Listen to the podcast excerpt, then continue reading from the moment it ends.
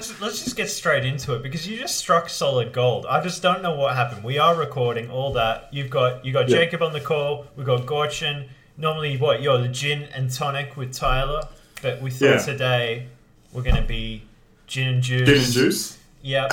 Um, rolling down the street, smoking endo, sipping on gin and juice.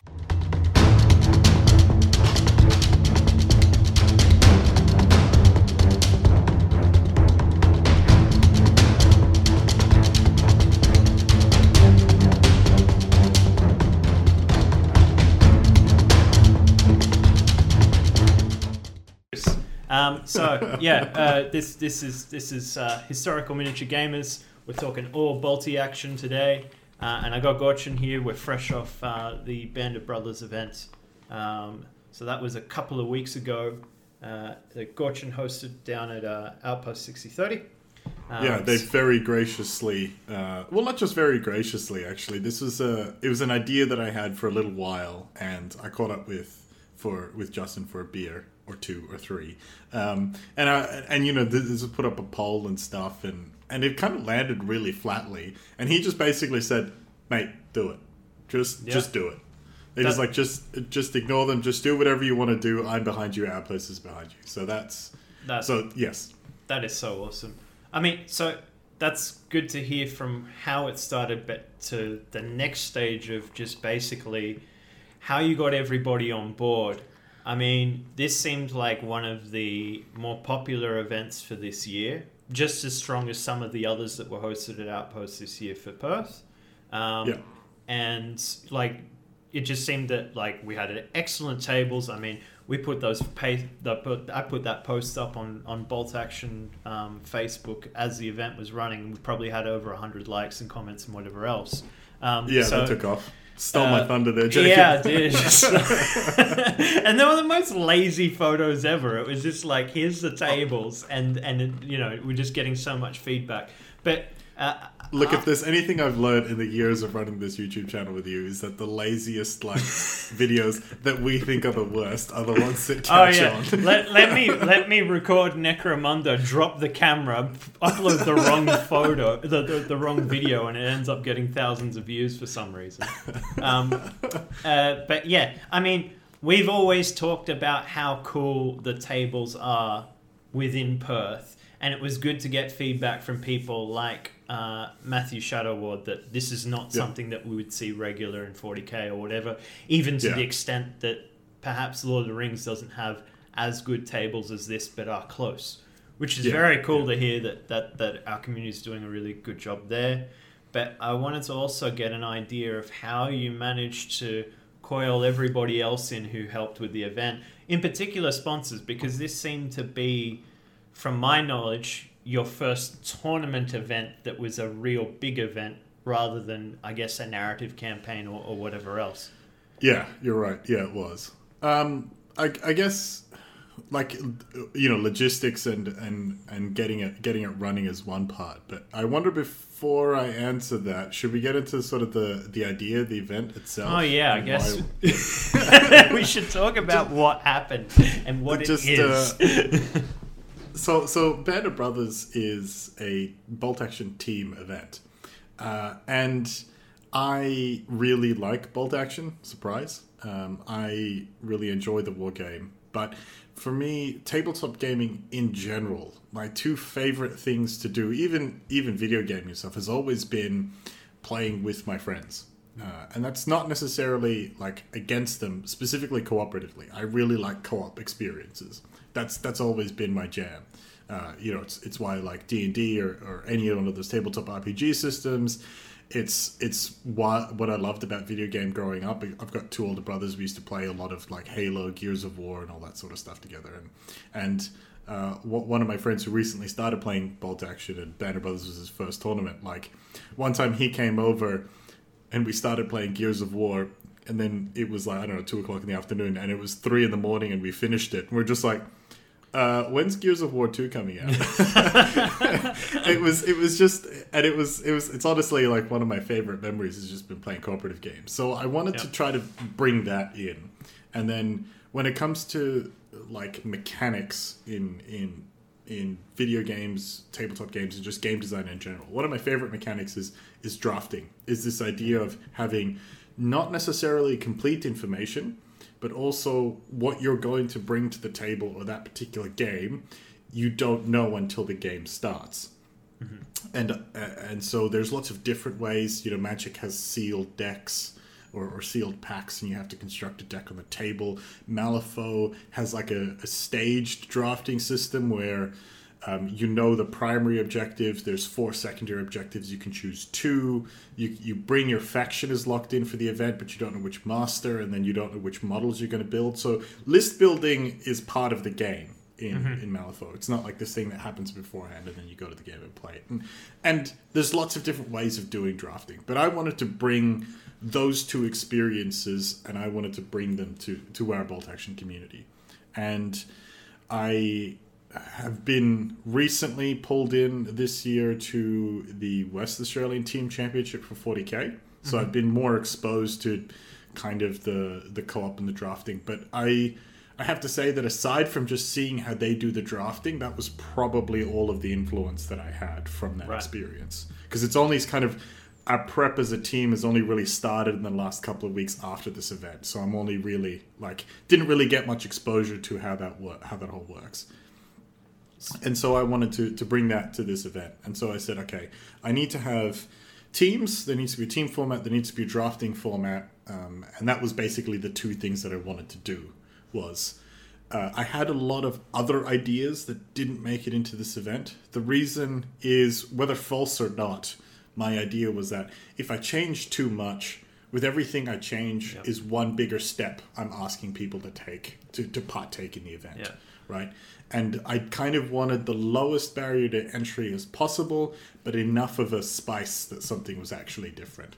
I don't know how right I got that. Um, I had some teams kind of struggle with the draft in round one, so here or there about whether or not I pulled that off. But I think, generally speaking, by and large, it, it landed it landed pretty well. I got a lot of good feedback, which is really good. You know, I had one of the players say this is the best day they had rolling dice in 20 years of wargaming. So Oh, that's that's amazing. That's an, that's a great feeling, right? Is that is that you can somebody you can come up with this idea and you can go out and try it. And I think the other thing that really impressed me was just how much everybody bought into it. Um, yeah, yeah, As definitely. I said, there was only about one team of three who wasn't confident doing the draft out of about eight teams, and I think that's that really goes to show that. Thank you, players, for reading the players pack. I know I also did a video, a five minute video on the draft, which I know helps. Some Yeah, people don't like reading players packs. I get it. It's a it's a lot to churn through, but also I think I just didn't want to like my personal this is a personal pet peeve and i'm not criticizing any tos about this. Don't, don't take this the wrong way. Dan. but i haven't just read his i've read other players packs the players packs are always written as these kind of like dry Oh, pseudo legal documents. And and like i get that there's part i get that the language needs to be clear. But also just like you're Yeah. asking people to have fun and roll dice like it doesn't and, yeah, and- don't and bore I could- everybody at the same time. Exactly Yeah. right, and so there there are a lot of and and I stuck true to my word. The uh, M13 gun motor carriage with the howitzer removed and only HMG, uh, not the M13, the the the one it's the priest Yeah. where you take the howitzer off and you replace it with a HMG. Banned, illegal. Banned. Did not. Did not allow it in the- I also didn't allow rifle rifle grenades because if I don't get them, nobody gets them. So fuck all. Yep. I mean, this this players pack is sprinkled with your humor. It's it's fantastic. Um, drafting itself, this is completely brand new to me, but from the way it was presented and run by yourself, it seemed like this was the established method of actually organizing this in the most simplest form. And that that's taking it from a person who uh, has never done this kind of stuff. Um, and then Full disclosure, I copy pasted it from the. Uh, it, it no, actually, sorry. I originally also looked at the way that um, the World Team Championships are run for Bolt Action, right. um, which which is basically, I think it ends up being Europe plus America, and also fair enough.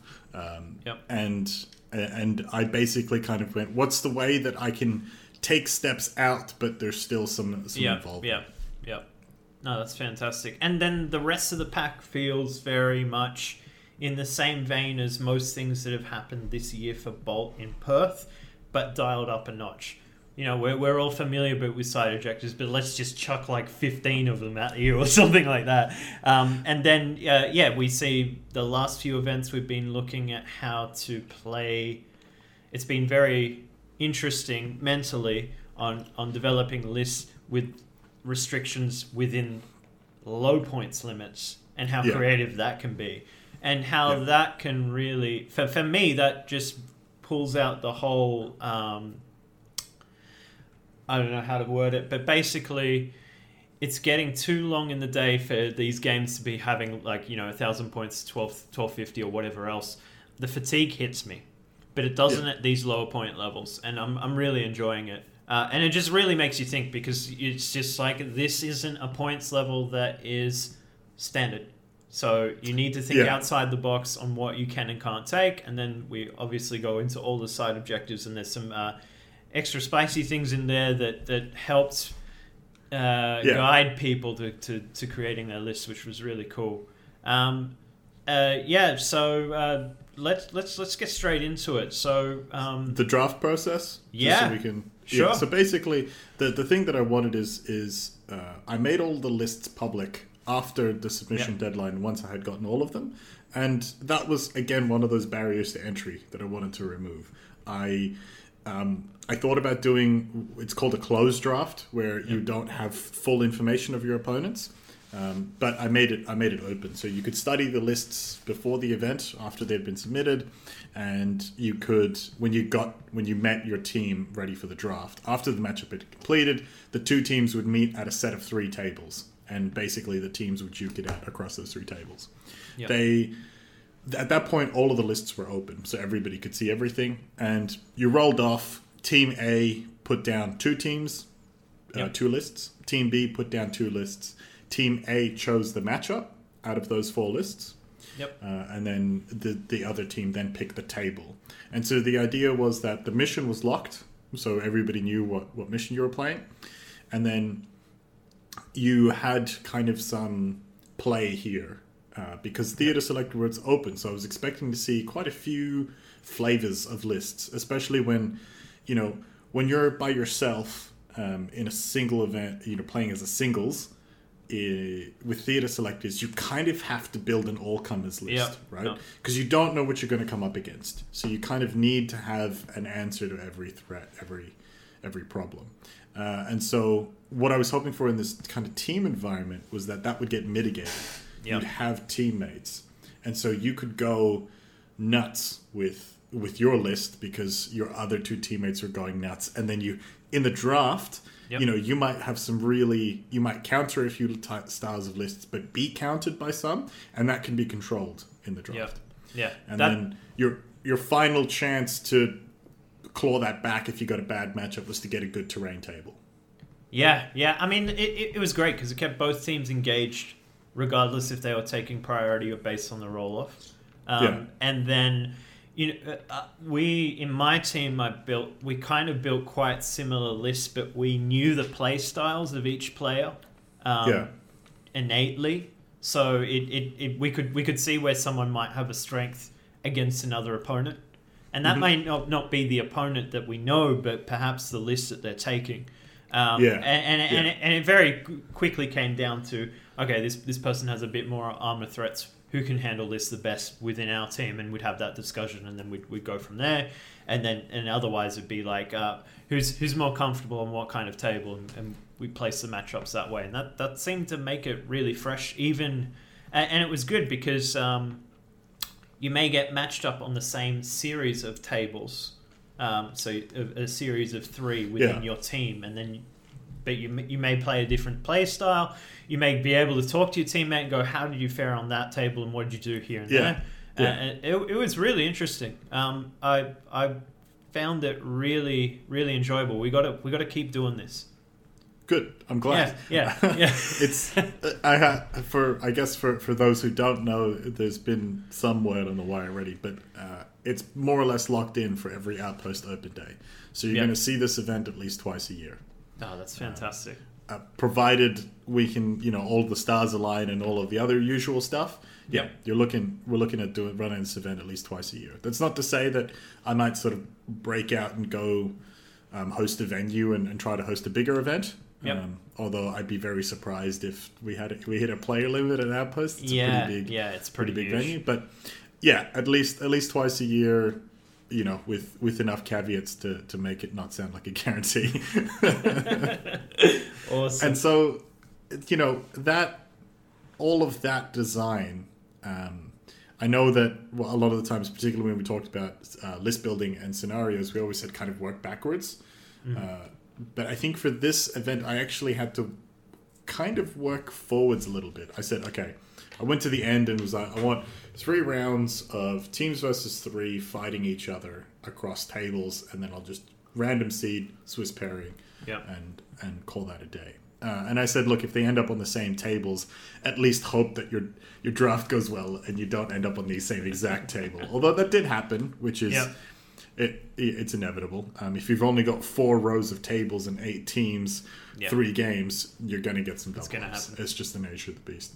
Um, yeah, and so once I knew that I wanted that, I said, okay, well, how do I make that all work? I've I pulled up one of the schedules from the previous uh, tournaments that was run at Outpost. I looked at the day and I said, I don't think it's going to take half hour to draft, but I don't want to force the players into doing something uh, at its at a speed where they have to be familiar with it the first time they do it. Right? Yeah, right. I know that when I did it on camera, I think that I think the video took six minutes, and that was me explaining the draft.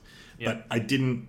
You have to walk to the table. You got to say hello. You have to inspect lists, um, and then after that, you then have to go to your table and actually set up and, and, and play. Yeah.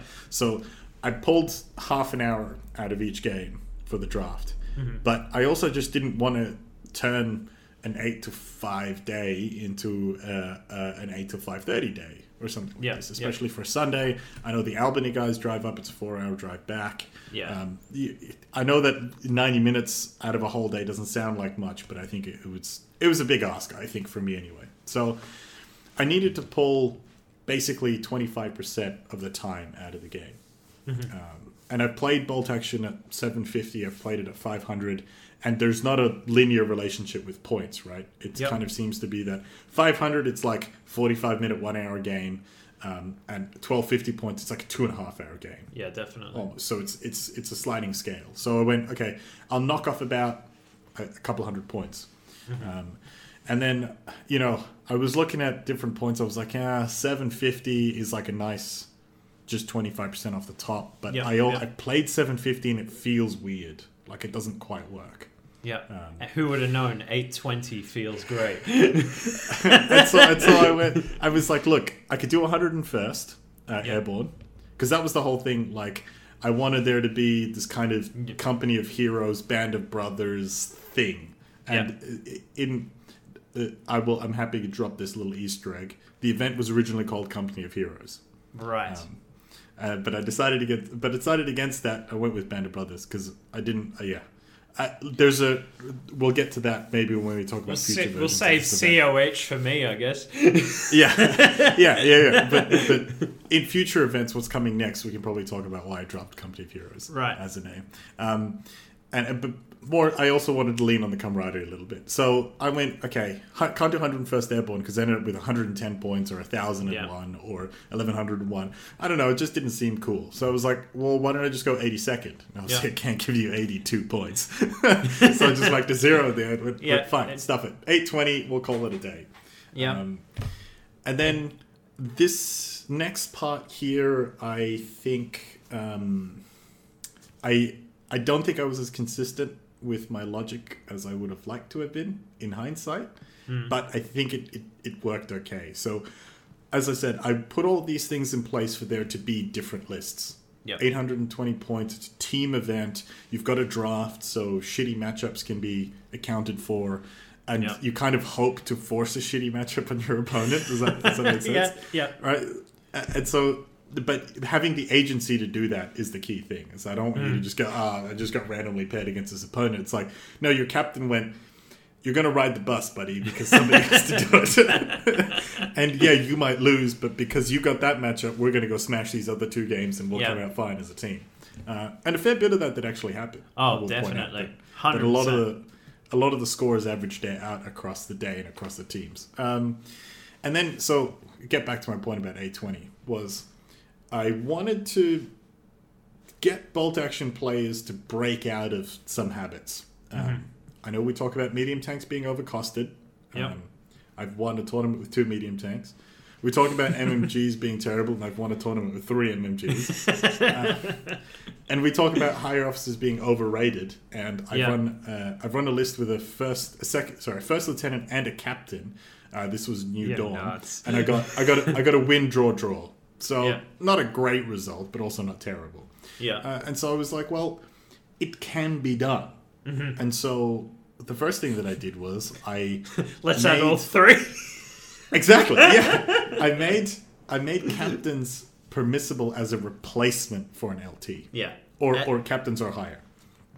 Uh, Yeah. Not not my brainchild. It's actually in the rulebook. If you go to right. uh, if I forget what the exact chapter heading is called, but there's you get the first selector of a generic reinforced platoon at the back of the rulebook. okay. If you read the paragraphs beforehand, yeah. um, where it's, so there's guide to force selection and there's rules of force selection. Okay. If you read the guide to force selection in the headquarter teams, it suggests that you can take a captain or higher instead of a lieutenant. Wow. Uh, because coming out of this event, yeah. we'll, we'll get to, to everything Yeah, yeah. in a bit, but um, the strength of, of those higher officers is amazing. They're, they're really Yeah. useful. It's just that you never want to pay the tax of having to pay for two officers. Exactly. Uh, Yeah. And and I wanted to kind of open that up. I was like, well, what Yeah. happens if we put this guideline in? So I basically, for my event, I moved it from the guideline section to the rules section. Yeah. Because the Yeah. Mm-hmm. rule says your lieutenant is mandatory. Um, so it's kind of the guidelines versus the rules section. The other thing, and then I gave a victory point basically if you took one. Um, Yep. I gave a victory point if you brought an MMG team. Just gave that to you. I was like, just try it. Yeah. I'll give you a free victory point. It's no big deal. Uh, and then the last one is I, I gave a victory point if you if you had a medium tank or heavier that was alive at the end of the game. Yeah. Um, very cleverly, a few players took uh, More than armored. Took no, they took the the tanks that basically have been stripped of their weapons and used as transports, like the Sherman Ram. Yep. Um, and so you had uh, like three or four armor nine carriers. and like, look, fair enough. I, Yeah. I can't argue that. The, the logic is sound. Um, Has and- the armor and- value. Yeah, yeah, it has the armor value nine. I had some players ask if they could take eight but counts as nine, and I said nope. It's got to be Yeah, got to be nine base. yeah. Uh, and, and so that was, and this is what I'm saying was a little bit inconsistent, where I tried to open up and and remove all of the barriers that people would have about taking skewed lists. Yep. Uh, and then I said, here's a victory point for a captain, here's a victory point for a medium tank, here's a victory point for an MMG. And I basically said, you get three victory points if you spend 350 to 400 points how I tell you to spend them. Yep. Yep. Which, yeah, I, I get it. Like, um, I think everybody said it was really cool and they, they took stuff they wouldn't take before. Awesome.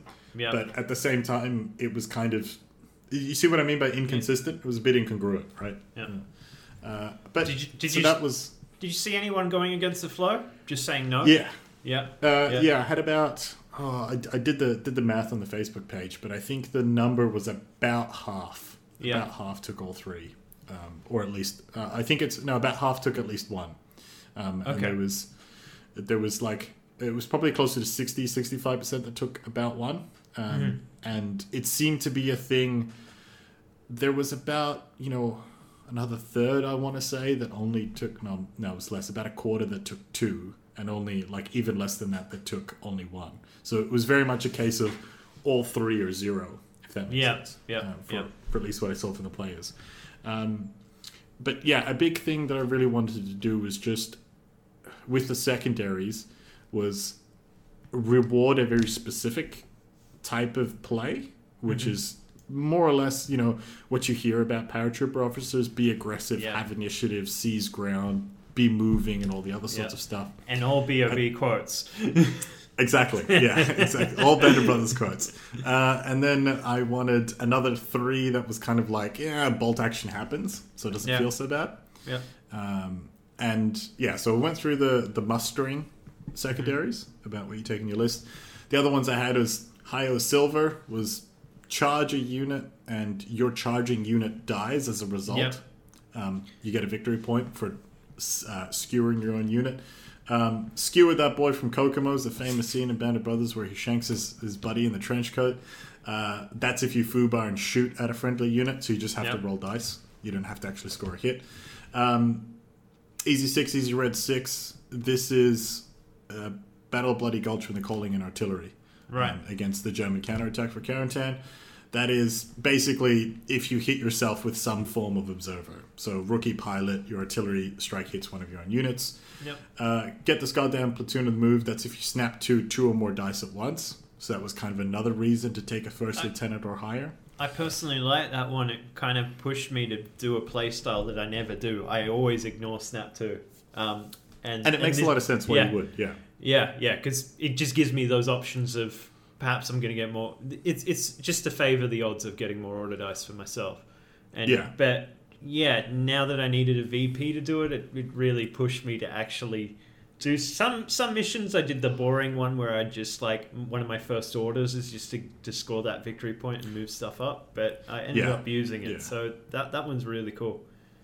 I, I feel like a, a lot of them, I would say probably about half of them were gimmies. Like Yeah, you, yeah. you, it didn't really force you to play differently. You just kind of No. got it. Yeah, Uh, yeah, And that's fine. I knew that going in. Again, it was kind of the barrier to entry thing. yeah, Um, uh, and then uh, we're supposed to be surrounded. So that's if you have a unit entirely within your enemy's deployment zone at the end of Yep. any turn. Uh, one bullet, four holes, exceptional damage that a sniper. One of the points lottery, s- score a Yeah. point if you kill a sniper. So, so Um, that on, on this one specifically, we, we, we decided not to take snipers because we wanted to deny the VP. Was that common? Yeah. I Yeah. I cannot recall a list that had a sniper in it. Uh, Matt is- had a, had a sniper in my first game, uh, which survived the, the entire game, and it was probably within close range to, to, to a commando SMG squad that I had, but it, it needed to go for something else. yeah, yeah, and and interestingly, um, I didn't actually. I would I would like to say that I recognized this, but I didn't. Um, uh, one of the people I had giving me feedback on the pack, Nick, he looked at it and said, "You do realize that you've given victory points for having sniper bait." Captains, etc., MMG teams, and, And then you've also given victory points if you bring a sniper.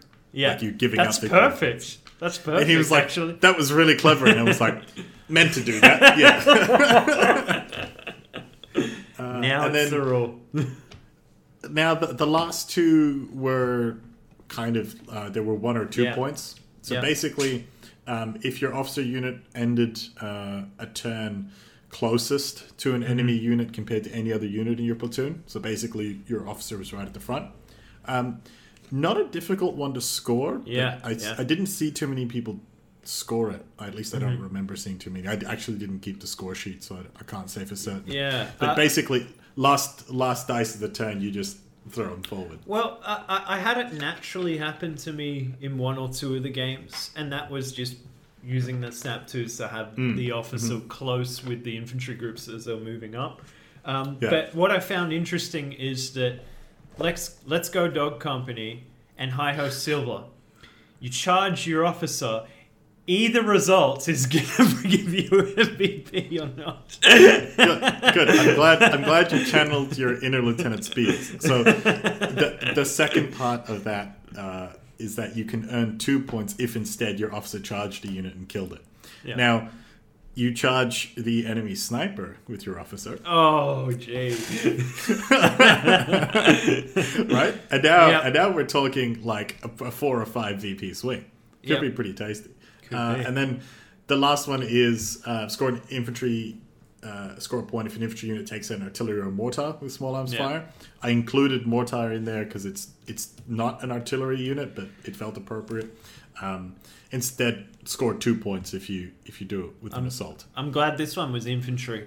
Um, because yeah, I could just just quite easily see armored vehicles and whatever else getting behind the enemy lines quite easily compared to getting Transport with an force. MMG, something like yeah, that. yeah, yeah, yeah. So that that, yeah. that was actually really cool. Um, uh, so and again, that's one of those things where if you do that at the right time, you're scoring silence those guns, Mm-hmm. and maybe let's go dog company if you do it with your officer. Uh, if you do it against a sniper, there's another one. Uh, and then if you bounce off and go into the deployment zone, you've picked up eight VP off like one charge. yeah, and, and, and this is this is kind of what I mean is that obviously kind of dice have to you go your way, but you can absolutely set that up, right? oh yeah, definitely. And, and and this is the thing. Like I wanted to reward that kind of real insane fixed bayonets kind of play. Perfect. Um, speaking of, uh, I'm I'm not sure. If, a side objective is some kind of the norm in other systems. Uh, it's picking up steam. Yeah. Yeah. Yeah, okay. Uh, 40k takes it to the nth degree. Okay. Um, and I actually kind of like the challenge that it presents the player. Mm-hmm. Um, but I, I totally get that it's not for everyone because it requires a fair amount of homework. You know, Yeah, there's yeah. there's dozens and dozens of side objectives. You can only pick uh, one from each category. There's like six categories, so you can only pick three, and Mm-hmm. and each one is scored differently. So you have to build your list to score secondaries, and then identify what your opponent's bringing. It's a it's a totally different thing. Yeah. Um, I get why it's in there, and I like it from a game design perspective. But I also get why a lot of people don't like that. Mm-hmm. I, I totally get that too. And so I didn't want to do that, right? I didn't want Yeah. to want to go that way. Um, and for example, um, in a game of 40k, you can earn up to 45 points in primary and up to 45 points Right. across your three secondaries. So it's 50% of your game score comes from your secondaries. Right. Um, Malifaux is the same. You can only ever score four points off your primary, and you can score two points off of two separate secondaries. Right. Um, Necromunda is not like that. Necromunda is very much just like just what that specific exact mission is. Yep. Um, yep. You know, players I've seen in campaigns where people are kind of doing side objectives, but it's purely loot. It's not like victory points, Yep. and that makes sense because it's a it's a campaign system, right? Yep. A progression game. Um, Yep. Yeah, yeah. And so it's pretty standard. Um, Mm-hmm. It seems to be one of those things that if there is a competitive intent in the design of the game, secondaries are in. Yeah. Um, that, at least my observation, that's the split. yeah. Sure. Um, something like Wings of Glory is not designed to be competitive, so it doesn't have secondary objectives. Yeah, yeah, yeah. Got you. And how do you think, looking back, have you placed the right number? Do you think there was too many? There was not enough?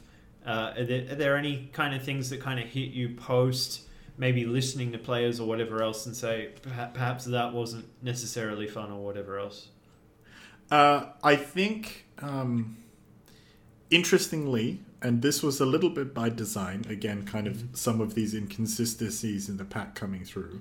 But uh, again, I, I want to point out that I'm aware that I was inconsistent about that, but it's the barriers to entry thing, right? Yeah, Is that yeah. if I was purely consistent, it might not be a fun thing to do without actually knowing how it works. Yeah. Uh, I picked uh, I picked missions that have very high scoring potential. Yeah, Um, and so then the idea was that if the intent behind that one was I wanted to have a really reliable way of separating wheat from chaff, right? Yeah, yeah. Like I didn't want people who were just having small wins um, end up against opponents who only appeared to have small wins because the mission you could only score six points. yeah, I wanted people who scored 15, 20 points to go up against people who had scored 15 or 20 points. Does that make sense? yeah. I, I mean, it, it did feel equal across the board that the mission versus side objectives was just as important and not necessarily I'm just here to rack up these these points here and that's going to get me across. Yeah. Um, so yeah, no, that that was very clever. Um, And, and and so I think I think the secondary total was I want to say it was like 9, maybe 11 or 12. I mean, I can count them now, but it's it's Yeah. it's around 10. Yeah. Um, and if you look at something like sectors, which 10 dice list has, again, assuming a full tabling, um, has if you lose no order dice of yours, you take Yep. all 10 of your opponents, which is 10 points, Yep. and then you get all 10 of your dice onto their uh, zone. That's 40 points Yeah. Yeah. for, for one player. That's a, again assuming a complete 100-0 Yeah, yeah. swing. Uh, and demolition obviously has the win loss con, Yep. but Yep. it still has order dice, which and, and most both bolt action games get pretty lethal anyway. So you're Yeah, talking. yeah. I think my pack was limited to 12, so you know Yep, sectors goes up to more than that. But um, yeah, demolition again 12 plus the win loss in the base plus another 10 for secondaries, and I think I think demolition was actually where the secondaries counted the most. Oh yeah, definitely.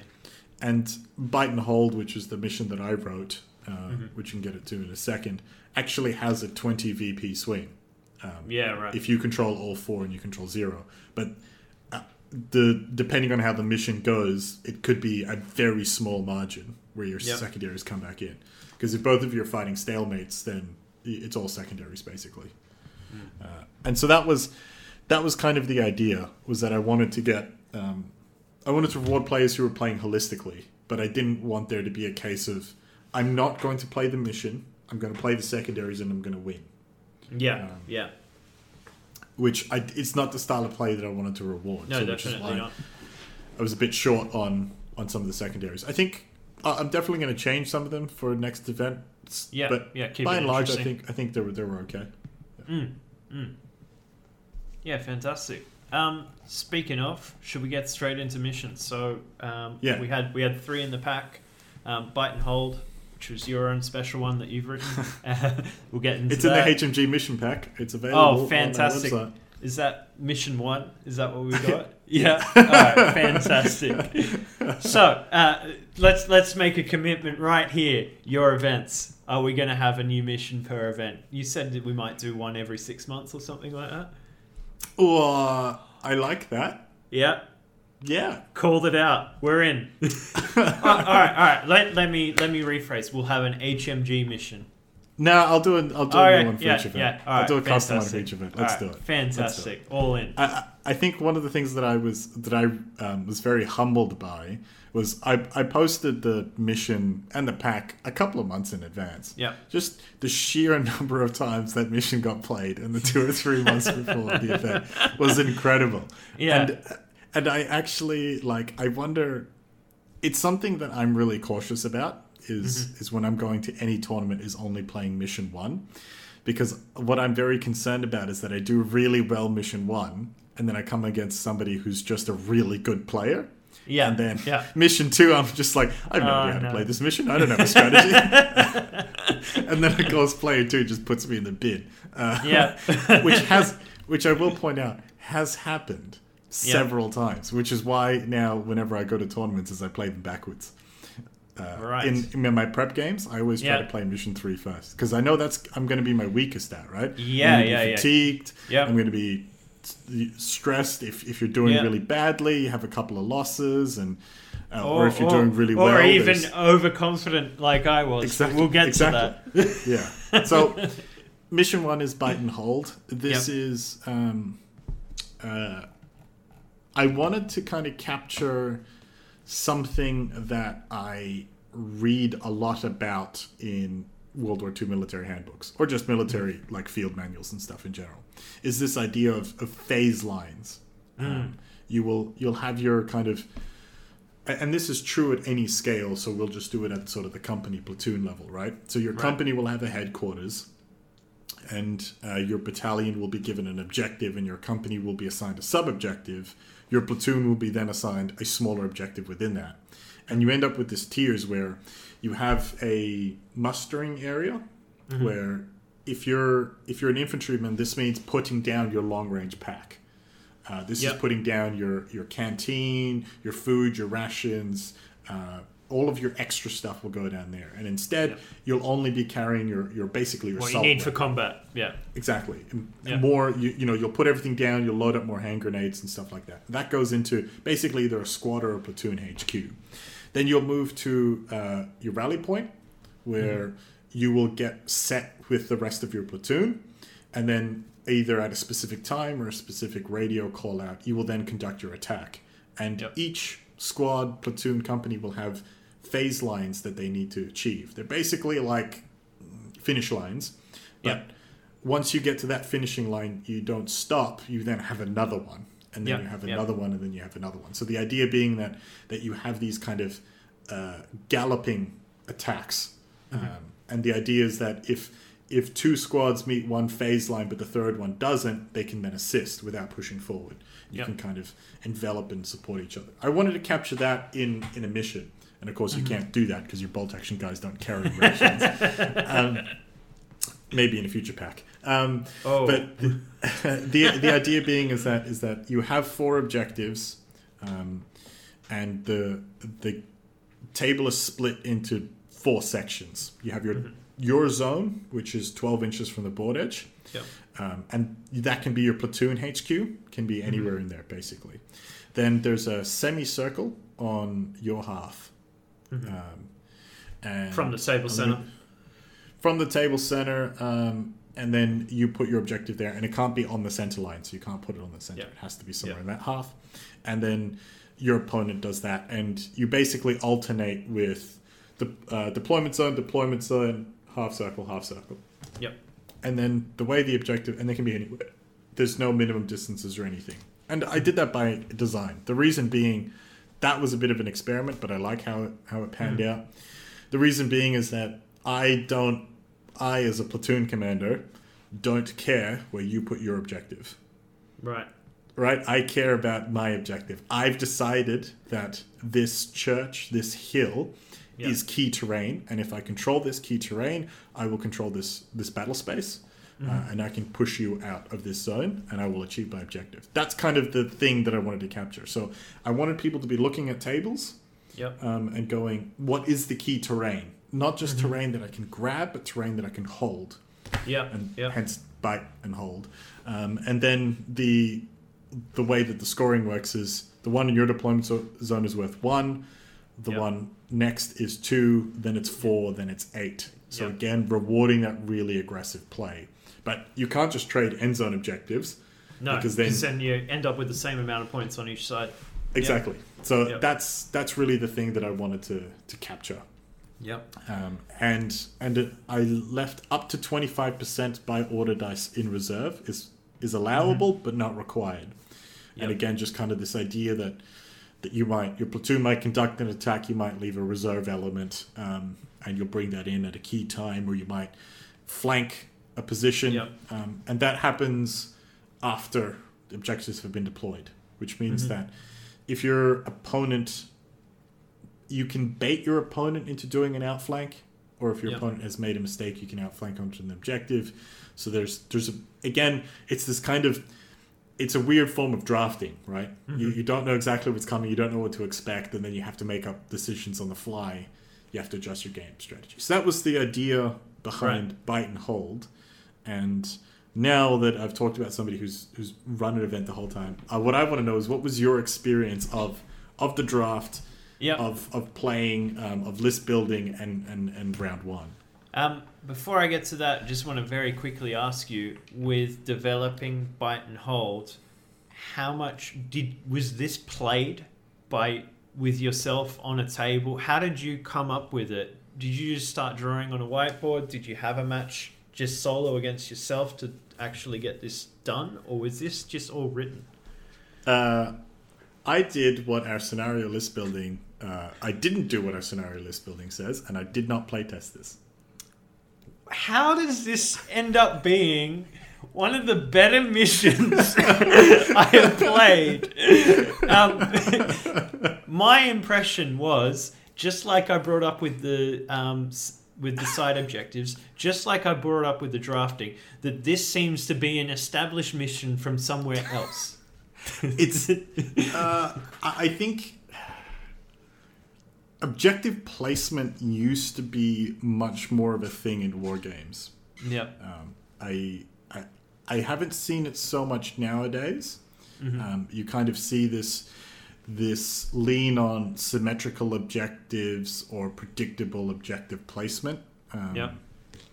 You know, if uh, again, sorry, I, I, I hate that I'm doing all these 40k Yeah. analogies, but Look, it's just it's however where you understand it. Yeah. Yeah, it's it's where I'm, like if you if you go to any 40k player and say it's a five or a six objective, um, uh, if you say it's a five objective game, two maps immediately appear in their head, maybe three. Right.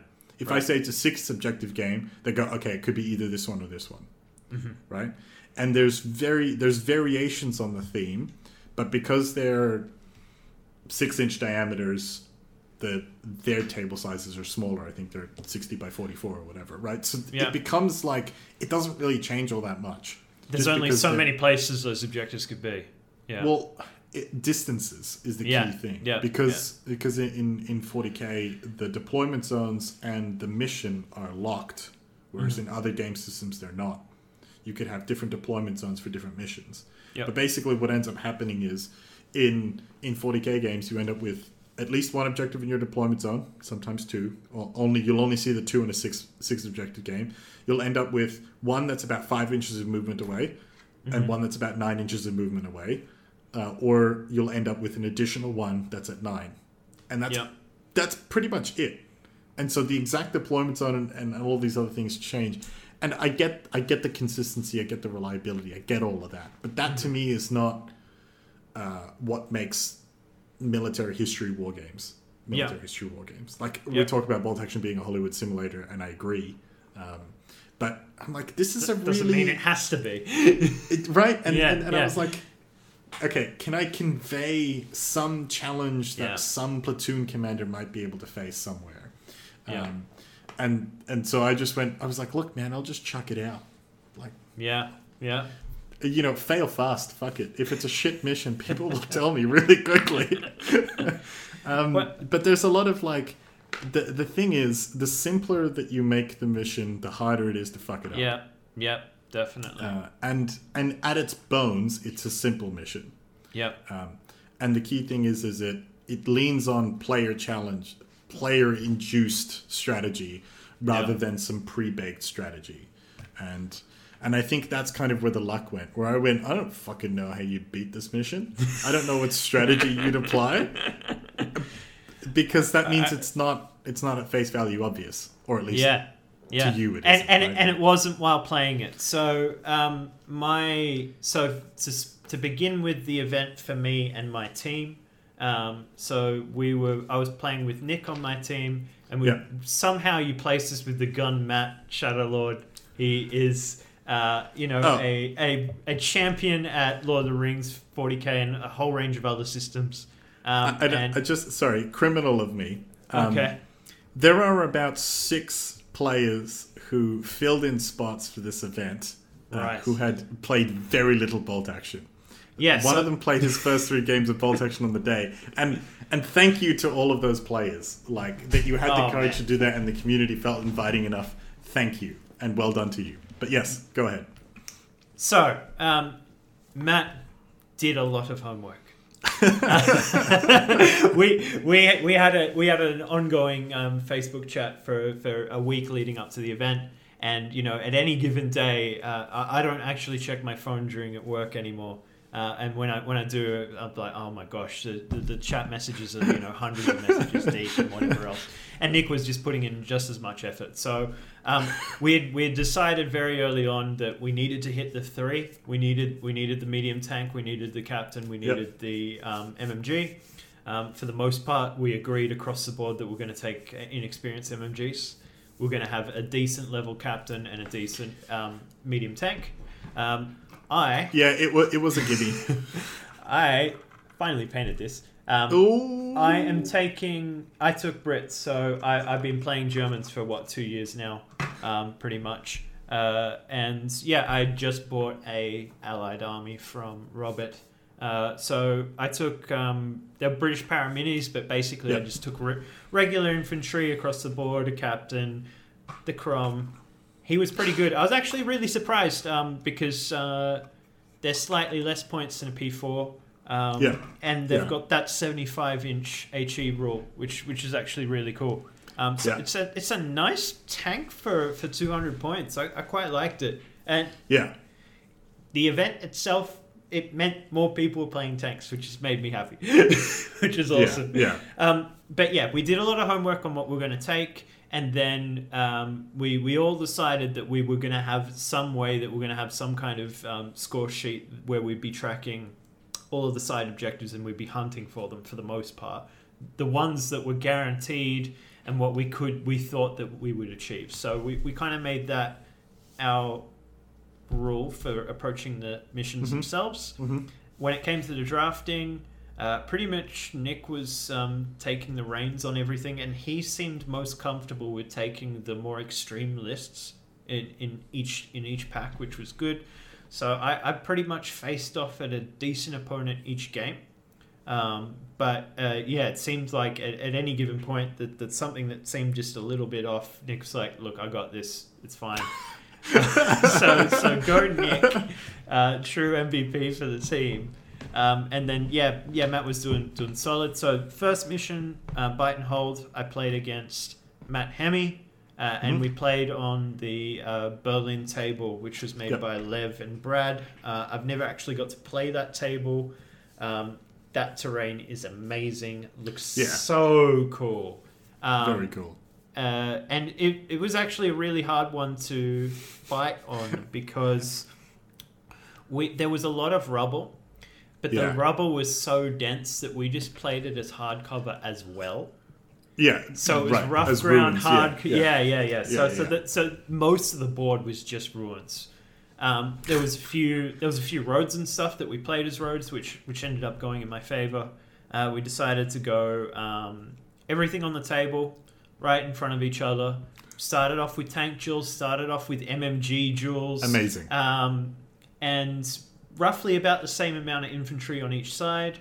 Um, he he pretty much had this commanding ruin that, that took up probably about maybe Uh, yeah, I think I know the map one. Yeah. I think I know yeah, one. like at, at least like the, the the presence of this piece of terrain would would probably be I don't know a third of the table that it could cover Yeah. from any point point in time, and and it's oppressive. Yeah. and, and yeah, it had multiple levels to these apartments and all this kind of stuff. And he had a lot of his stuff on ambush within that piece.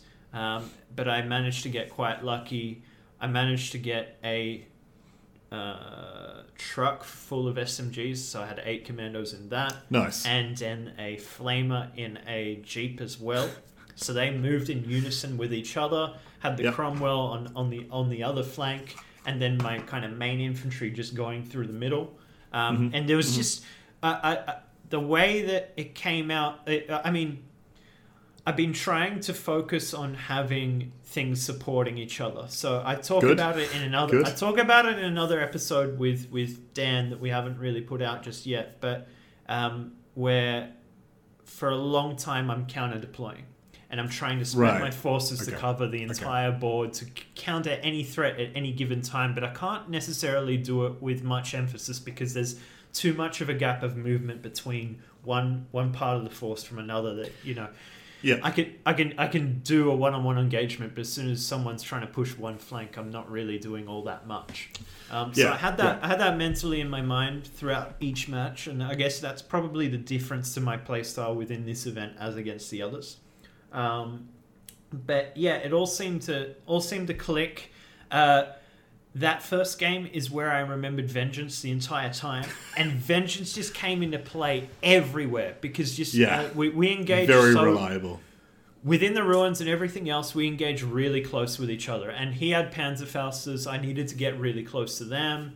Um, and throughout all this rubble, and just there just came these points where I'd have these two pins, and you know, Vengeance sheds off one, then I'd pass the order with the next, and then I'm, I'm, I've got a full like my squad's just got no pins on it. Move, Yeah. move, activate. Yeah. It is such a strong rule. It Very is strong. Very Couldn't strong. remember it for the life of me in games two or three. but played very well in game one. Not to say that Matt didn't. Uh, absolute gentleman. Such a fun game. Um, just just laughs all about. Um, but yeah, we, we really did this this tank duel for about four four turns or so. We're, we're getting th- this thing got immobilized turn one, but he stayed he stayed in the fight.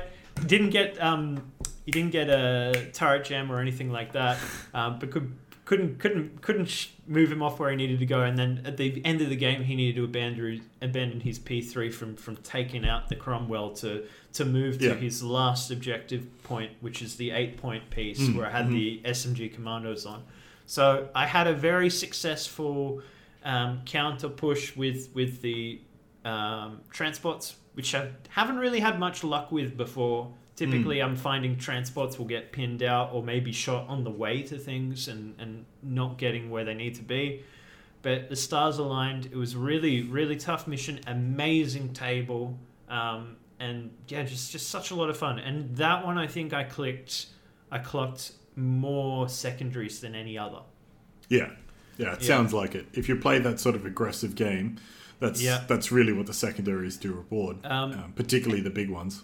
And and speaking of that, it was it just happened to be that I got to the last objective of eight before he did. Perhaps, Right. and, and and we, we we called it at time there, but but you know if he played out the next turn, he would have been able to get to that piece, and it, that would have really evened out the score. Um, I'm actually curious to see to hear how the other tables went in regards to the extremes of objectives. So like we pretty much had one thing contested on on we, we basically secured the one that was closest to the middle on both sides and then I happened to get the one at the back Oh, nice.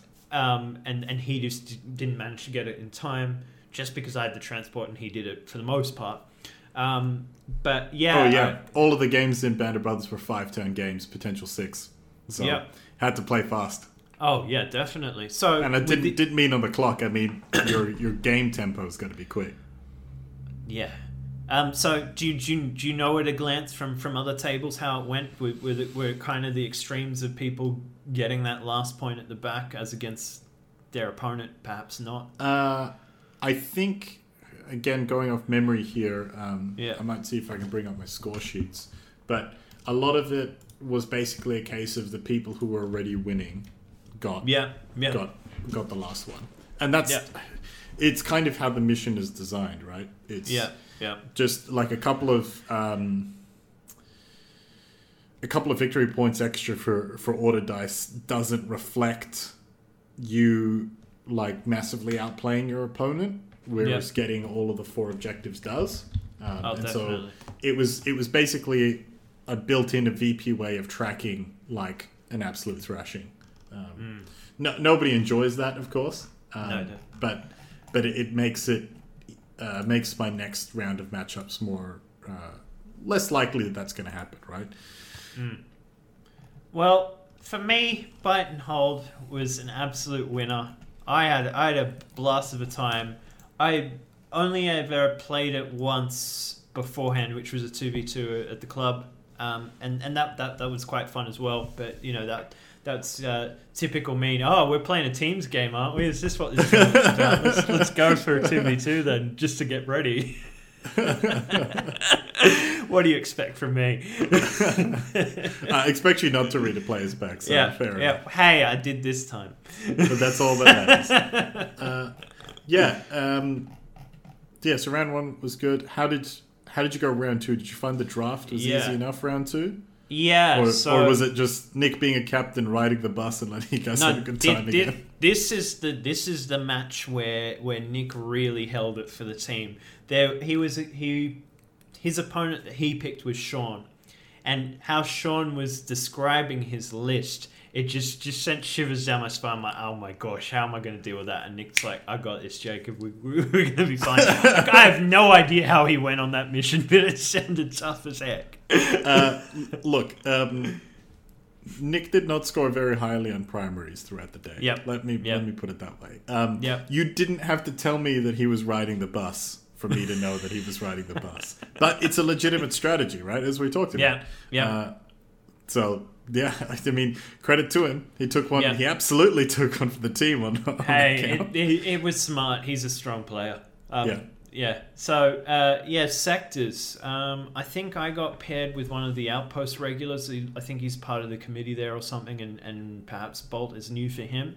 Um, Yeah. So I did a lot of lot of hand holding with him and teaching him how to play, um, and then kind of ideal placement for where when he should be snapping to, where his tanks should be. that he should consider moving things not Hmm, quite within line of sight and all that. Yeah, yeah. yeah, But we we had a lot of fun, but it was tough because he had a T thirty four seventy six and an eighty five. Uh, and for throughout the game, most of the game, it was engaged with this Cromwell at any given point. Um, I don't think any of the tanks actually popped, which is crazy. But um, his his mo- his hardest thing to deal with the match with me is his entire force was inexperienced. So Uh, uh, by request, I will add. Um, so, so that was Callum that you played. Yeah, Uh, and again, thank you, Callum, for taking the leap. Uh, that was his second game of bolt action. It was sectors against you. Yep. Um, he had sort of played and spectated incomplete games before. But when I was Mm-hmm. talking to him about his list, he, he showed me his Soviet collection. We went through it, and I was like, "Look, what are you what are you feeling? What do you want to play?" And he went Soviet Horde, and I was like, Yeah. uh, "Look, I get it, but."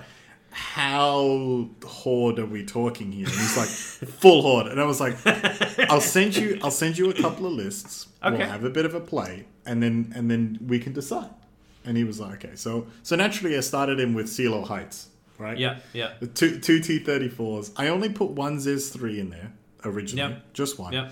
Um, and I gave him can't even remember. I think it was like it was a couple of uh, the anti tank rifle teams. Yep. Um, you know, just a nice, good smattering of all good things Soviet. Uh, and but there was a couple of like veteran tank rider squads.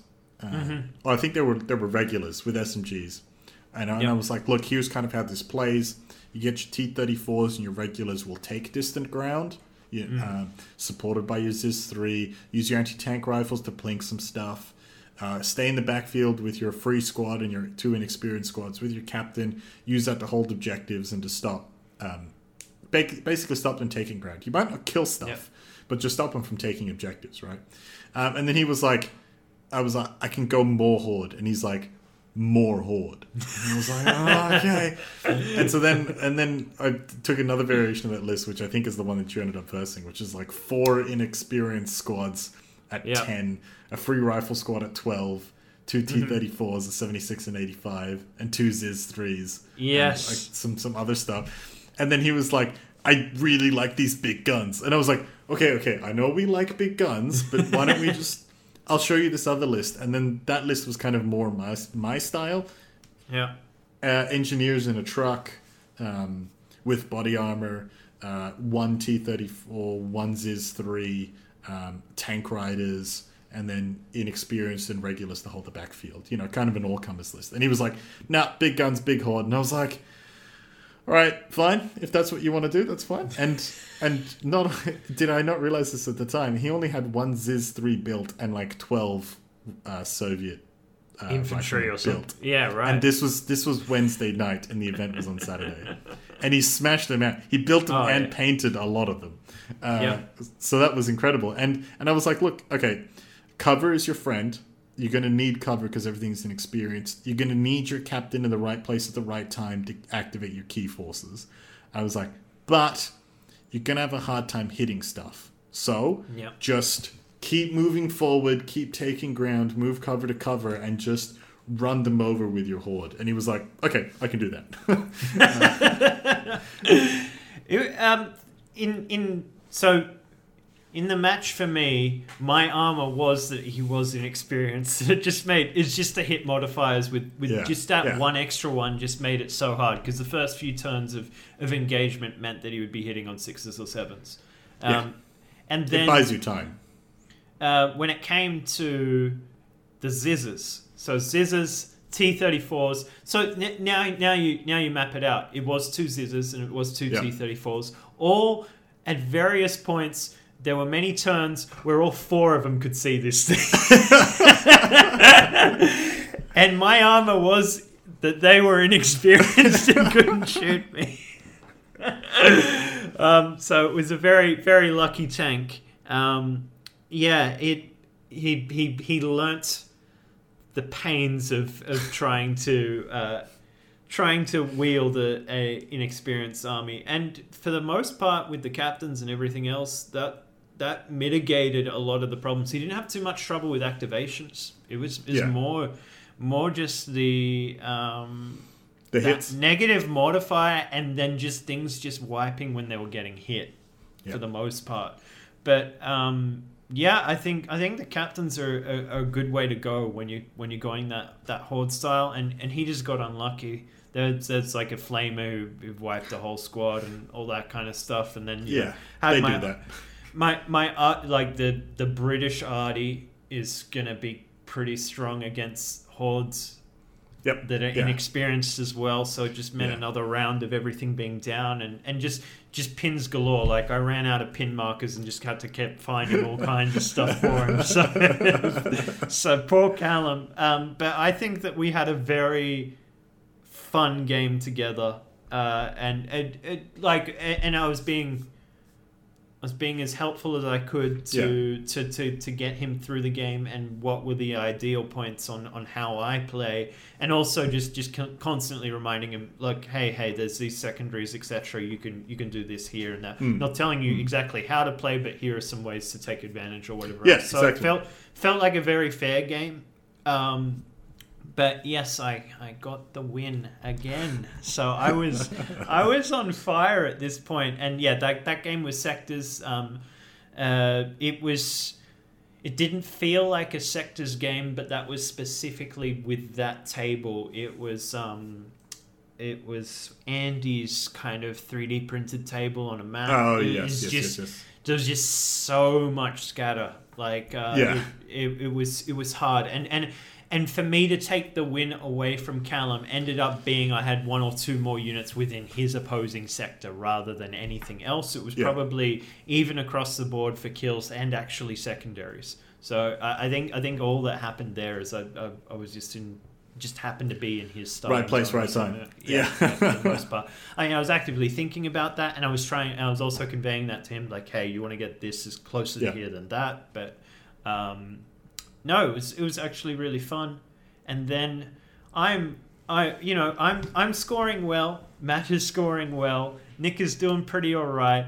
Um, and and we're we're feeling pretty good, and we're taking notice of what the other teams are doing, and we know that we're getting matched up with a highly scoring team at this point for game three, which is demo.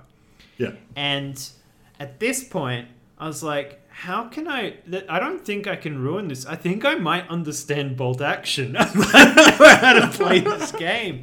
And then I just saw. So we we we faced. Um, so I called it home team RHG versus uh, versus um, outpost Oh yeah. uh, because because it was an outpost team that, that, that we ended up facing at the end. Uh, and then I'm like, man, I haven't played with Brad in ages. So just I'm, I'm like, I'm just gonna pick Brad as my opponent. That's what I want to do. Um, and I don't know what it is about him. There's just this this overall casual, nice. Like he's just such a pleasant guy to play with. he really is. You don't see it. He he knows exactly what he's doing. He, he play he plays off like I don't know what I'm doing. I took a stug. I meant to take a stew. You know, I, I ruined ruined my list. I, I I'm just taking cool, pretty models, and like you believe him as he's saying that. You believe him. And I fall for it every damn time because I'm just like, oh, this is this is. I'm tired. Let's just have a fun game and man, I got absolutely blitzed in demo really? against against Brad. um, that said, it did generate quite a bit of discussion in this mission because uh, I did some things that uh, that just seemed a little bit uh, crazy. Brad Brad couldn't understand what I was doing, and neither could I. so, Uh, to well, fu- funnily enough, I haven't actually received a reply from Warlord yet. I might poke them again because Because Dan is adamant that he dies in that hill, and I'm hundred percent certain that he's read the rulebook wrong and doesn't want to admit it. I, I think you've read it right. And like, because I was being very careful about it. Like, like when I did it the first time, we'll get to what I did in a minute. I was, I was clear, I was reading this and I was like, I think this is fine. yeah, um, but anyway, uh, to paint the picture, uh, we paid, played on one of Lev's very first boards, which is Mm. this like um, it's just a European village kind of thing. Um, Farmyard he's done- Village. Yeah, yeah. He's done it on this um, this cork canvassy mat that, that he's made, um, which which looks really good in the photos. And that there's a lot of scratch built um, French style buildings, hedges, and all that kind of stuff. Um, really, really pretty board. I've, I never really get to play it, so that's that's literally why it was played. Brad Brad asked me, "Hey, what table you want to play on?" The pretty one over there. Let's do it. That is certainly one way to do a draft. Oh my gosh. Um, yeah. Uh, so we did demolition. Uh, I believe we deployed wrongly in the sense that we deployed uh, we deployed our units. I think it was like twelve inches up, and like it seemed like other people were deploying much further away than that. Anyway, No, whatever. you deployed correctly. I deployed correctly. Yeah. Yeah. Right. yeah, and and I actually clarified it in the player's pack. Right. um, Um, because because demolition in the core rulebook is written exceedingly confusingly. Um, Right. There, there's a lot of like sentences that are joined that shouldn't be, and there's, there's like missing Mm-hmm. words and stuff. But basically, you put your base down in a four inch Yeah. corridor at the back. Yeah. Your deployment Yeah. zone is 12 inches off the back. That's Uh, okay, basically so- what it is. So we got it right, and everyone else was telling us we got it wrong. But whatever, that's fine. Um, anyway, uh, we, we we played aggressive from the get go.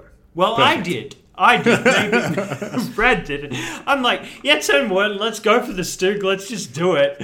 Um, Cromwell went down. Uh, the the um, then I had the same kind of flank I had with Matt Hemi. Yeah. Um, I've got this flamer in this truck.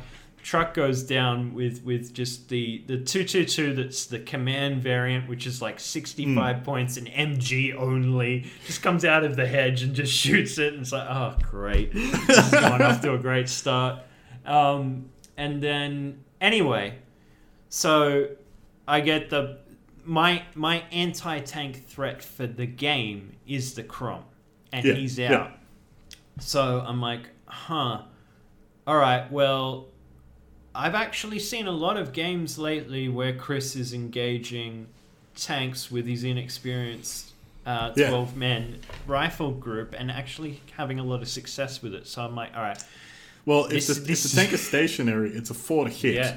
And Yeah, every hit exactly. is a plus one pen on a single dice roll. So if you've Yep. got 12 guys, you should be getting a pen six hit on the 100%. vehicle. yes. Which is it's it's nothing to scoff at. So demolition is is the is the mission that you want to get one of your models, one of your units on the opposing base. Once that's done, you've claimed the you've destroyed the objective and you're At the end of the turn. at the end So of you, the turn. So you can be leaf blown off the objective. So I inadvertently scared the crap out of Brad. I don't think any of. So, well, my intention was that there was a StuG and it needed to die. Of course. That's a reasonable assumption or So, a you reasonable know, observation. Let, let, let's send let's send a ten man rifle squad into it, and you know Should be a pen is- five hit. Easy. You know, I, I- I, I failed off one pen to get on the damage chart. I was like, ah, that's that's a shame. And then I rolled. And I'm like, oh, you got to consolidate after you do the assault. I roll it. I'm like, oh, five inches. I guess I'll go five inches towards the objective. Why not? and then I'm like, okay, what about my artillery observer? Yeah, he should charge the StuG as well. Um, and, and, you know, all this unit also passed the tank fear. Went to go charge it. Obviously didn't penetrate, and it's like, oh, how, how do I go for the, the inches? Oh, six. Okay, he's going up six inches from, from this, and then and then uh, it, it just turned into every You're just unit. that- bouncing units off of an So- indestructible stew. so Brad called it trampolining, and um, but Right. the trampolining was was getting a little bit crazy for him because the next unit that was from the StuG was a two two two. So like, the, I, I, I was I was getting bloodthirsty. Yeah, I'm like, man, I'm going to assault two. It's it's open top. This is going to be great, and I'm going to get closer to the objective. so he's freaking out.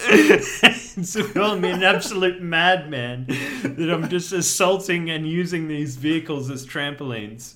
Um, but yes, uh, I, I was bloodthirsty. I wasn't as clever as Brad was making me out to be, but uh, it is an interesting tactic. if you need additional movement, just charge a tank. and, and and that's that's the the the item of contention. I think like Yeah. reading the infantry assaulting vehicle section, it says that basically it, it describes what happens and then there's a full stop and it says after it has been resolved, uh, the infantry performs a regroup move as per Yeah, Like infantry assaults or something like yeah, that. it, it, it like refers you to that section. And Yeah, this is yeah. basically like the item of contention. Is that sentence supposed to say, regardless of outcome, Mm. like regardless of the vehicle is destroyed or not, get a consolidation move?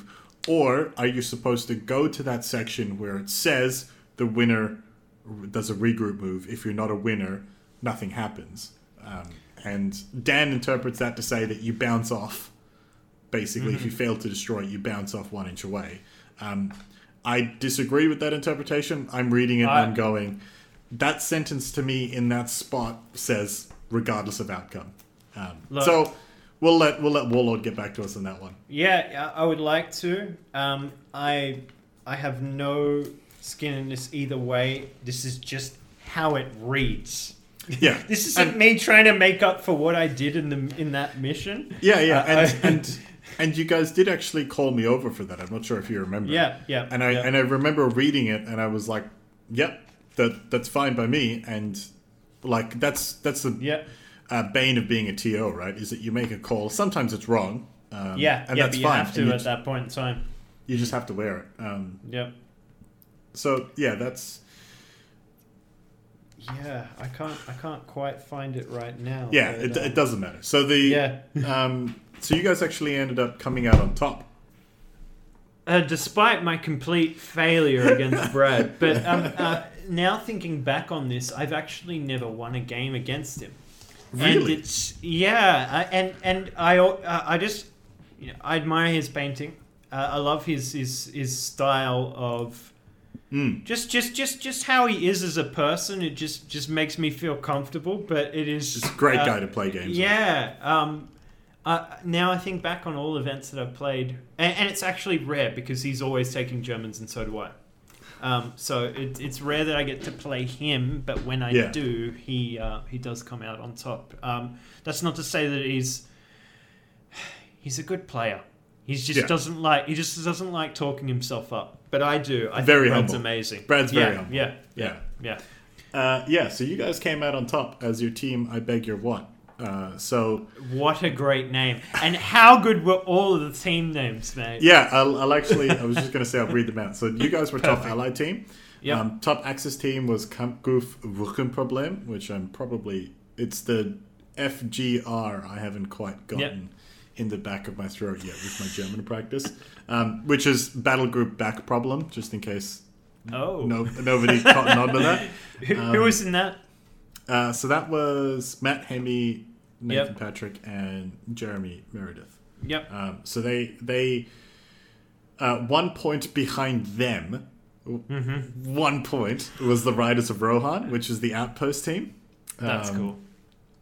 And then the other team, which I think was the, the younger group in Outpost, is the Mm-hmm. Festung Italia Waffles, which is Fortress Italian Waffles. Um, Right. Fair enough. Uh, then the the British team, uh, the other British team we had on the Allied side was the European Transport Union. What a name. Fantastic. Uh, this is this is this is originally a group of uh, John O.B., Michael Andrews, and Yep. uh, Oliver, um, and that got born out of Michael's bicycle shenanigans that he pulled in the previous tournament, where he just he was at I think it was Axis, and he just rode around on Yeah. bicycles, just assaulting people and murdering So them, and he was winning all of the assaults by just bicycling up to people and I murdering. just them. loved it, and he had this such a cute little game aid next to like his inventory. This tiny little bike. And I was like, oh man, I need that. That's amazing. Then we had the Armchair Generals, uh, Yep. Hogan's Heroes, which is the team from Albany, and then we had a team of Soviet players, which was uh, the privately prickled prancing ponies of Theophilus Thistler or something. Um, I think they tried to give me like a tongue twister, so I'd have to say it a few times a day. Right. And instead of saying that, like, I just "Nope." I just I just called them TP6T uh, Mm-hmm. because I'm not playing a game. um, but fantastic team names. Uh, one of the things Yep. that I did want to point out was that uh, even though the game had some pretty high VPs um, available, uh, all of them ended up between the the lowest score was 53 and the highest was 80 across the day across the teams across the day. Um, we had all of the Axis teams were either at 80 or 79 VPs, all three of them. So they performed Wow. very consistently uh, throughout the whole tournament. Um, the team that won ended up on 57 secondaries, and the other guys ended up in the 30s. So I think I counted the secondaries separately for tournaments, but I count them as VPs for the mission. So that I Yep. think uh, it's actually quite interesting that that the VPs were the same, but there was a 20 point secondary difference across the team. Yeah. So, uh, interesting point there. Uh, when it comes to the allies, we had 53, 58, 60, 72, and 99. So you guys were actually 72, Whoa. but you had more wins. Okay. Okay. Yeah, so you guys had more wins. Uh, and so that was like, yeah, really, really fascinating day. Uh, really good scores that came out. I think probably a good time to sort of touch on logistics. Um, I- I think you originally sort of started off as like, how did I get so many people involved? I think was Yeah. one of your first questions. Um, it's really boringly. One was get the event up early Yeah. talk about the event regularly in as many uh, of the Facebook groups that I knew about. Um, What I found was that it was a lot of the same people interacting with the posts, but every now and again there was one or two more people.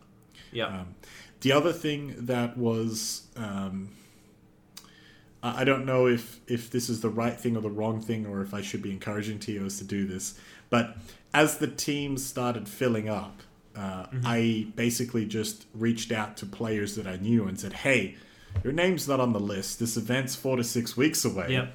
Yep. Can I get you a team, or can I get you on a team?" Um, and That's so a good um, way to play it. a lot of it was um, kind of not necessarily manual, but a lot of it was just reaching out to individual players and be like, "Do you have a team? Yeah. Do you have a team? Do you want a team? Can you come to this event? Are you available? You're not available." I started doing that maybe about two or three weeks out, maybe a month at most. I'm really Um, glad that you did because it, it, it's just so much harder. That do I have a regular group of friends that can go with me to this event, and is everybody available? Yeah, You know? uh, yeah, and that's that was actually one of the reasons why I settled on a team of three. Yep. Um, so it, it, it, basically came down to breakpoints, right? So if I had if I had nine players, it's a round robin day. Everybody plays everybody. If I pay twelve, there's no point doing Swiss pairs, Swiss pairing, mm-hmm. just random seeds for all three games and avoid double ups where you can. Getting to fifteen, we're talking buys. Getting to eighteen, you know, maybe do a little bit of matchups, but don't go crazy. 21 buys again. 24, that's when we're starting to get really good numbers. Um, I know most of our events range between 18 to 25 pretty reliably. And so I went, if I go teams of four, what does that look like? I was like, at 16 players, I've got four teams. Yep. I was like, what? And then if I go to six players, I'm like, I basically have to get 24 players of the events dead. Um, Yeah. and and this is of course while I'm sitting here writing a players pack. Uh, a lot of the other the world team championships for bolt action, the team championships for 40k are based around six players. The drafting process is not fundamentally different, but there's even more agency.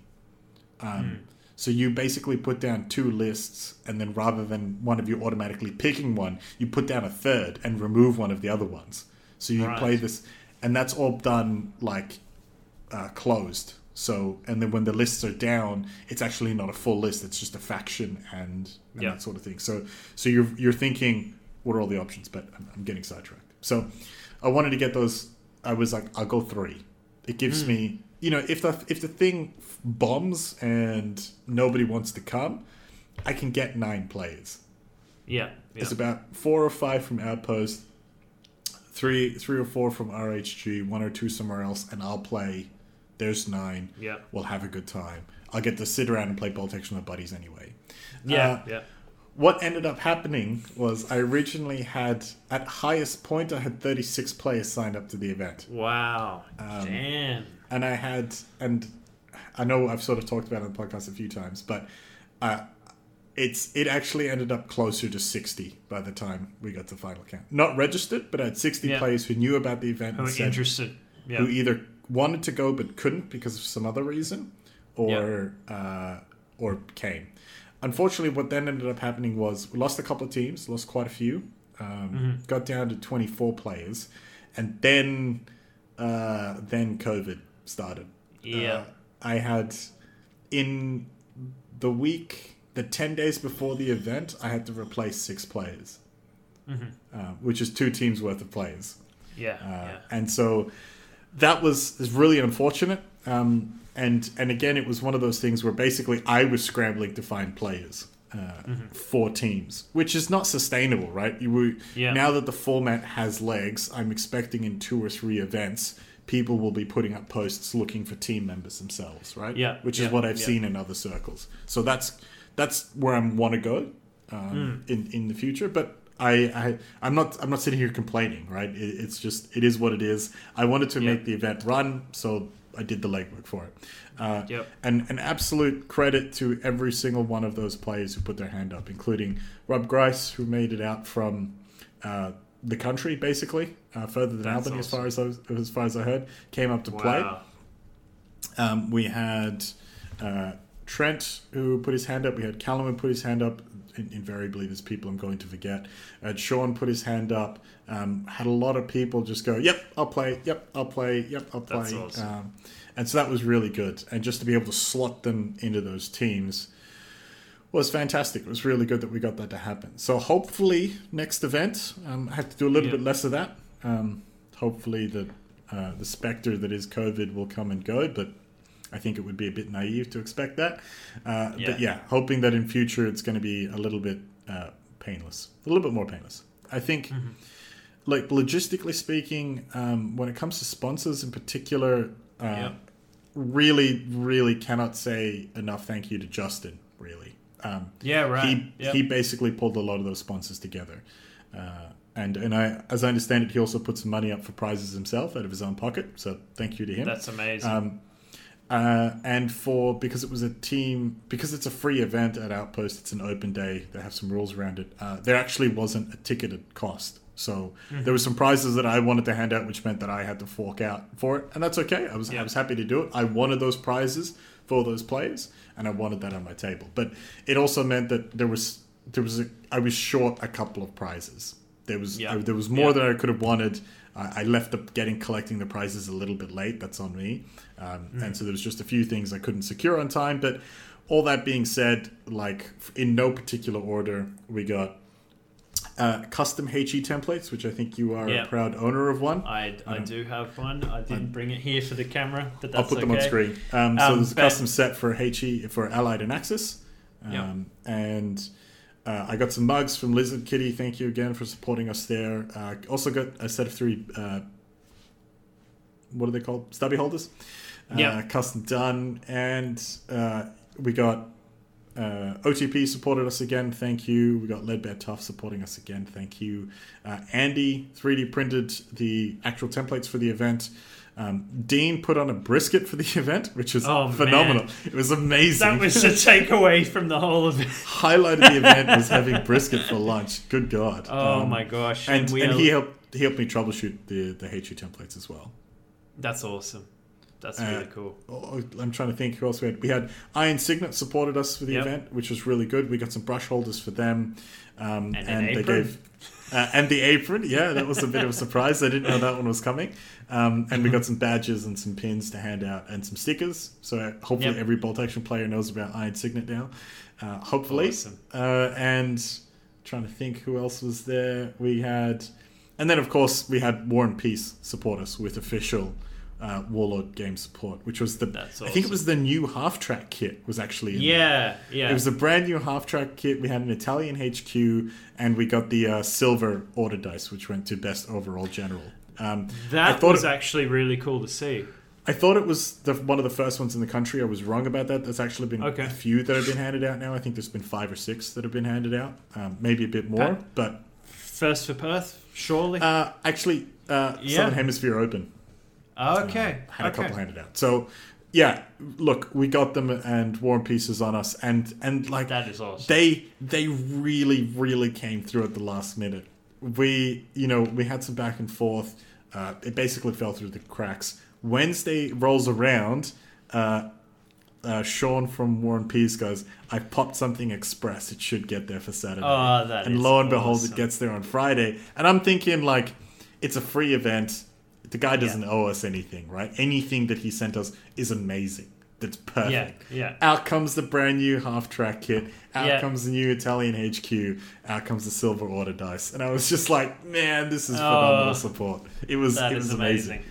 Andy also 3D printed and painted up some terrain that got raffled Yep. off. Um, it was. I'm certain there's something I forgot. We just got uh, Rob Grice custom made a pen, bolt action pen as well. That pen Uh, looked amazing. Yeah, yeah. uh, I, I, that's that was the prize that I took from uh, Southern Thrust. It wasn't obviously Yep. not that pen, but it's a phenomenal pen. They're yeah. so good. Oh, they are Uh, so cool. And so it was, yeah, it was just great to have everybody on board and and supporting us and getting behind the event. Um, and you know, I, asked Leadbear for Barry from Leadbear for a couple of Yep. Prize prize vouchers, and he was just like, "Do you want eight? And I'm like, "No, come on, man, you're trying to run a business. This is a free event. I'm not taking eight. And he was like, "Okay." I will give you however many you ask for, provided that everybody who helped you organize the event gets one. And it was like, oh, okay, Oh, fine, what a- I'll t- fine. What a Twist my arm. And speaking of him, I, I, I sent him an email because I did did end up getting one of those vouchers. I'm like, look, I know that you you you're really trying to help us here. How about you just give me one of what you have excess of stock in? He's like, no, I will not take that. You have to tell me what color you want. I'm like, all right. I know. He's such a gentleman. Um, I wasn't kidding when I told you, like, the best thing about the Leadbear voucher is that you get Barry as a pen pal. and the Oh, second man. best thing is you get, like, some literally the best tufts I've ever had. uh, it's, it's so good. Uh, I think, like, logistically, uh, tables and terrain was actually probably the least painful part. Um, we had Justin said we can bring six, and I said Yep. okay, I'll bring one that I, I, I wanted to get done anyway. I'll bring Yep. one. I'll grab a couple of spares from Dan because I know he's got some some flat pack ones, and he li- doesn't live too far from me, so I grab them. Uh, Mm-hmm. And then basically, I had a bunch of players ask to, for the Albany guys to if they could bring some of their tables, and I That's reached out to them, and they said, "How many do you want?" and I was like, I "Look, think they're three doing all that traveling as well. yeah, yeah, yeah, yeah. Car fully Um, packed. yeah, so they, they went 500 Ks with uh, three tables Wow. and terrain and stuff. And it, they also offered to take the round three bye just in case it needed. It, uh, you know, Yeah. we were we were flirting with odd teams for a very long time. Um, Yep. As I said, we went from 23 to 21 to 22 to 19, and then crawled the way back up to 24. So it was a lot of it's a lot of blood, sweat, and tears, but we got there, and they offered to take the round three Yeah. bye, um, so they And could get the- home a little bit earlier. And in the end, with a lot of new players as well. So we hope Yeah. to see you at the next events. Yeah, Thanks, guys. That was yeah, awesome. absolutely. Thank you to, to everybody, uh, all of the players, um, especially those who who really just made that last bit of effort to make sure the event runs. Um, was was really critical. So, yeah, come back. I think January 2023 is the next one. Um, Yep. So I'll have to I'll have to write a mission now. Oh well, we wanted you to do it anyway. Um, I between between now and then, I think the next event is another Albany one, isn't it? Um, uh, one in no September. November November skulls. November Skulls. Right. Yeah, at Outpost. Um, I I don't think I think the Albany Southern Trust is going to be annual. Um, Yep. oh no, sorry, they're doing a Tank Wars event, aren't they? Yeah, that, that that's what I Sorry. Um, Yeah, yeah, uh, yeah. Forgot forgot what it was. Um, so that's Yes, the, Albany Tank Wars September. Yep. Yeah, I don't one. I don't think I'll make that one. Unfortunately, I would love to. Um, Yep. I think some Tank Wars in Perth might be on the agenda as well. I definitely agree. So- happen. Yeah, I guess the future of um, Band of Brothers. So, when it was originally called Company of Heroes, um, the reason I called it Company of Heroes is because I what, what I wanted to allow was uh, slot trading between the players. okay. So if if you didn't want your artillery slot, you could give it to one of the other players in your team. Oh. Oh, that's cool. Yeah, but I ran into a couple of like not too many problems. Uh, yeah. you know some, but it just ended up like kind of growing a little bit out of control. So like- you're thinking like one player might overload with say three HE templates or something. Yeah, and so what I said Yeah. was okay, so no greater than plus one, minus one. Yeah. So you can only trade Okay. Okay. Yeah. Yeah. And yeah, then that's okay. and then what I did was the three for ones. So say for example, take the US MMG teams. Uh, the US player can trade one of his three, so he still gets two, but Mm-hmm. the the receiving player only ever gets one. Yep. So even if even if a US player gave his anti tank slot to a Soviet player, he can't now take six anti tank rifle teams. He can take four. yeah. Does that make yeah. sense? Because the Soviet Yeah. player gets one. So, and then uh, also the plus one minus one thing would also not be an issue with French, Romanians, Yeah. um, and that sort of thing. So that was kind of where I got to, and I was like, I like this, but I it was one of those things where I thought it was just one bridge too far. Yeah. Um, yeah. I had an incorrect assumption that th- there were some events that landed pretty flat in recent years in bolt action. So um, uh, here in Perth, um, Yep. low player counts or they got cancelled due to low player counts and that sort of thing. You know, one of the things that we always talk about is it was just unfortunate timing, and look, it might have Yep. been, but you you can never control that. You're always going to get a weekend that's good for some people and bad for some other people. Yeah. Um, and but all the events that fell flat, the common thing that I saw wasn't the person organizing it. It wasn't the organizing body behind it. It was that they all had funky selectors, Yeah. and so I was really recalcitrant to to make super funky selectors, right? Because really all that I did was I said, "Give me 180 points. You don't get them back, and you can take a captain instead of a lieutenant." That's Yeah. really all that I did from selectors' perspective. Now, I don't think that idea was wrong in terms of. Sorry, I don't think that idea was right. That the reason those events failed is because of funky selectors. I don't think that's that's right anymore. Um, I thought it once, but I don't think that now. Um, uh, yeah, and because a lot of people say the selector was really good, do some more weird selector stuff. So I don't, I don't think Yeah. I'll do Company of Heroes. I might run that as a as a separate event. Um, Yep. just go balls to the walls on team events. One thing that I will definitely be doing is I will be limiting information for the draft. Um, Mm-hmm. So I won't be doing the Maybe two nations. the two things that I'm thinking about is open close lists beforehand. So whether Yep. or not let people see them before the event. The other thing that I'm thinking is that when you do the draft, rather than putting your list down, you put nation and theater selector. Yeah. Yeah. And then, then- you know what to expect. U.S. Armored. Then I know. Yeah. What's But it, it's, it's something like you know uh, Germans in Western Desert. You're just like, well, there's a lot of there's a lot of Western Desert theater selectors, but what can they all do? You're not going to expect Panthers. You're not going to expect No. Tigers. You're not going to expect Panzerfausts. But LMGs, P3s everywhere. exactly, exactly. so you're talking yeah. light infantry, light armor, that kind of thing. Uh, And then, so that's the two ideas that I'm playing with. Is basically information access for the draft. I'll muck about with the secondaries. I have to write a new mission now. Um, and yeah, that's that's really the key thing that, that I want to play with at the moment. Um, that's Very cool. definitely coming for January. Company Uh-huh. Heroes sometime in the future. Um, yeah, uh, that's that's really the next steps for Band of Brothers. Is that I want to basically just go now that a lot of people have jumped that fence and played Yep. it. Now I can make that fence a little bit higher because it's going to Mm-hmm. be one small step for all of those players. The guys who haven't played the event will get pulled up by Yep. captains or, or people or experienced players. That's that's really the thing that I'm going for. I might be massively overthinking uh, this whole thing, which which is, is very likely. It could just be a case of I could throw it all out there and people would lap it up and play, but uh, this is just kind of what I was thinking and where I was coming from with this.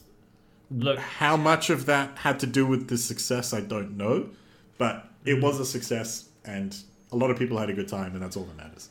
and let's run with it. I mean, don't have to rapidly change it. Some new missions, maybe side objectives, a little Yeah. bit of changes to the drafting, but we don't have a regular teams event in Yeah. bolt action anyway. So Yeah. why not continue with it?